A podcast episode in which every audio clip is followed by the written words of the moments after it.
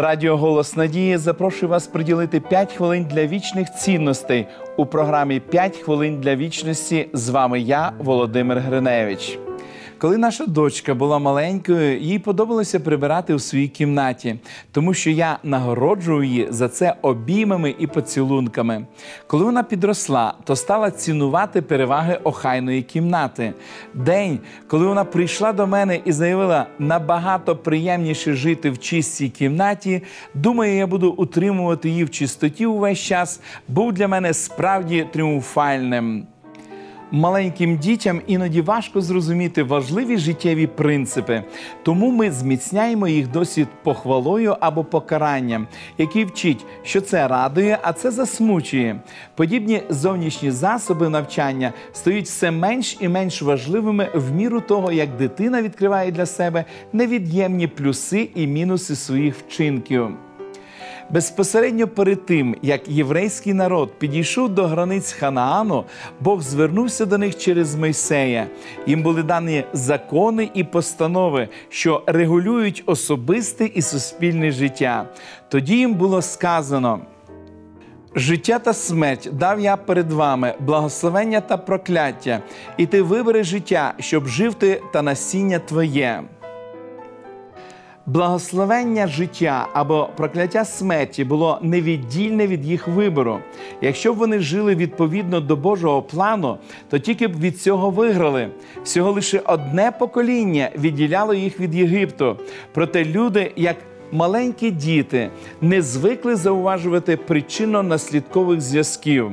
Вони постійно чекали від Господа заохочень, поцілунків і обіймів, а кожне складне становище чи випробування сприймали з незадоволенням і наріканням.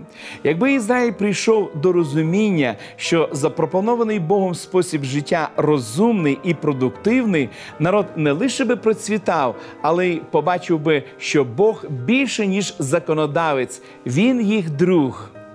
Дії Бога по відношенню до звільного з рабства Ізраїлю не були його улюбленим методом. Він зійшов на той рівень, на якому перебував народ. Мої стосунки з дочкою в дитинстві не були моєю кінцевою метою.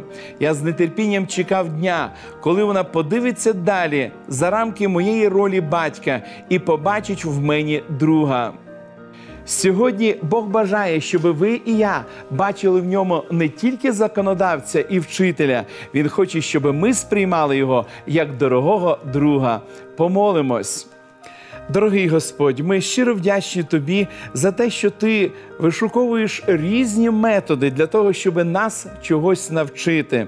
Допоможи, Господи, нам дослухатися до Твого святого Слова. Допоможи нам, Господи, приймати Твоє повчання і допоможи нам жити відповідно до того, як Ти, Господи, нас навчаєш.